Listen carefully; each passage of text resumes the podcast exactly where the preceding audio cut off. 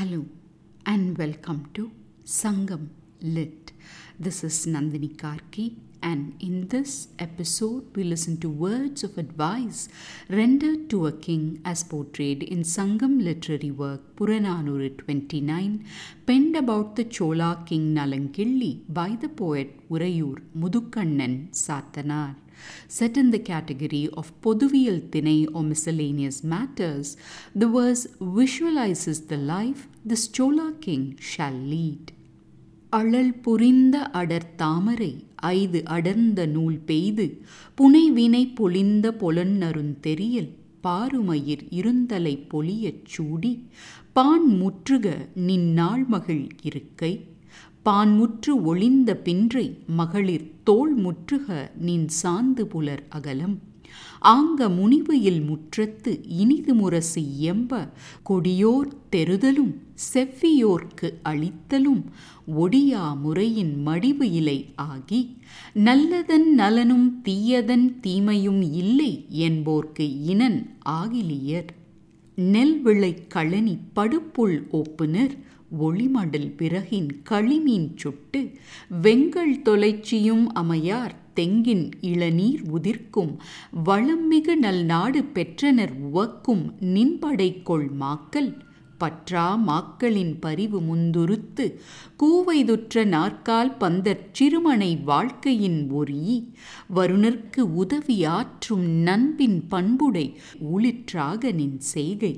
விழவில் கோடியர் நீர்மை போல முறை முறை ஆடுனர் கழியும் இவ்வுலகத்து கூடிய நகைப்புறன் ஆக நின் சுற்றம் இசைப்புறன் ஆக நீ ஓம்பிய பொருளே. As if this poet had implicitly flashed a to be continued sign in the previous poem, in this verse he elaborates on the earlier words to the Chola king Nalangilli.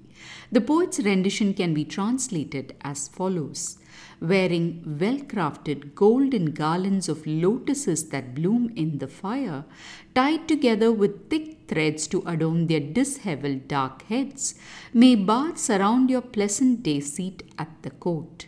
After this crowd of bards parts away, may your women surround your shoulders and your wide sandalwood streaked chest and in your court halls with no element of discord, as the drums resound sweetly, may you fulfill your duties of punishing the wicked and rewarding the good with unswerving justice and untiring disposition. May you never associate yourself with those who claim there is no good in good and no evil in evil. Those who chase away birds in the paddy fields using the wood of fallen palm fronds roast backwater fish and drink up warm toddy. Still not satisfied with these pleasures, they bring down the tender juice from the coconut tree in that fine and fertile land that was gifted to the joyous soldiers of your army. Unlike the state of those who are against you, who have the pitiable state of living in four legged small stilt houses with thatched roofs, you have empowered your people to have the quality of friendship to render aid to those who come to them akin to the changing appearances of performers in their many roles in the festivities changes this world. And yet, let joy be a constant in the lives of those around you. May the wealth you protect render unto you everlasting fame. Let's explore the details in these words to this famous Chola king from the Sangam era. The first thing the poet talks about is a golden ornament we have already seen in other Purananuru poems, the golden lotus. Apparently, such golden lotuses were carved in the heat of the forge and then tied together with silver threads. Was it made as an adornment for women or homes or chariots? The answer is none of the above. These seem to have been specially made to be given away as gifts to exceptional bards who would then wear these as a head garland around their unkempt black hair. The poet has rendered all these intricate details to say he wishes for many such bards wearing these golden lotus head garlands to surround the king in his court and sing his praises. Next, when the bards are done with their verses and have parted away, the king must be in the company of his women who embrace his sandalwood streaked chest, the poet adds on. After this blessing, the poet goes on to say how the king must render justice by doling out punishments to the evil and rewards to the good. He then adds a curious commandment that the king should stay away from people who do not believe there's good in good and evil in evil.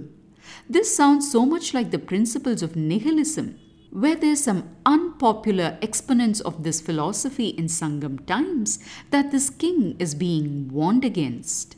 Casting aside this question for the time being, if we reflect deeply on the three wishes rendered by this poet, we will know that these involve the three cornerstones of Tamil philosophy, and these are justice, wealth, and pleasure. When the poet is talking about bards with golden lotuses, he's talking about how the king has used his wealth. And then, when the poet wishes for the king to be embraced by his women, he is dwelling on the aspect of pleasure. And finally, with those words about punishments and rewards, as well as leading a middle path, the poet is focusing on the third and final tenet of justice. Moving on, the poet then describes the fertile land of this king that has been gifted to the loyal soldiers in the king's army. And here we see how they have turned into paddy farmers who spend their working hours chasing away birds that come to raid the fields. At the end of the day's work, these people fish in the bountiful backwaters, roast that fish using palm fronds as wood, and also drink up warm toddy as the accompanying beverage. As if these culinary pleasures weren't enough, next they climb up coconut trees to bring down the fruit and savor its tender juice. In short, they are living a life of wealth and joy. This is in contrast to the people in the enemy nations who live in tiny stilt houses with thatched roofs, the poet informs us. He adds that not only do the people in the king's land have all this prosperity and pleasure, they are also empowered to do just things, such as rendering the hand of friendship to those who come seeking to them dwelling on the abstractions of life in this world being one that's ever changing like the appearances of actors in different roles in the festivities, the poet contrasts it, saying how though everything is changing, one thing is constant, and that's the happiness of those around the king. Wishing that the king's wealth brings him great fame, the poet concludes his words. From these words to the king, we can understand that the Tamils had a practical philosophy about life. They do not advocate being just and good to the exclusion of everything else, but rather seem to call for a fine balance between rendering justice, spending wealth, and enjoying pleasures an approach that seems relevant even today in a world so different from that of golden lotuses, royal courts, and monarchs' justice of 2000 years ago. Thanks for listening to this episode of Sangam Lit and journeying with me to ancient lands and minds. Please visit nandinikarky.com to share your thoughts and do spread the word about Sangam Lit. Until next time, Nandri வணக்கம்.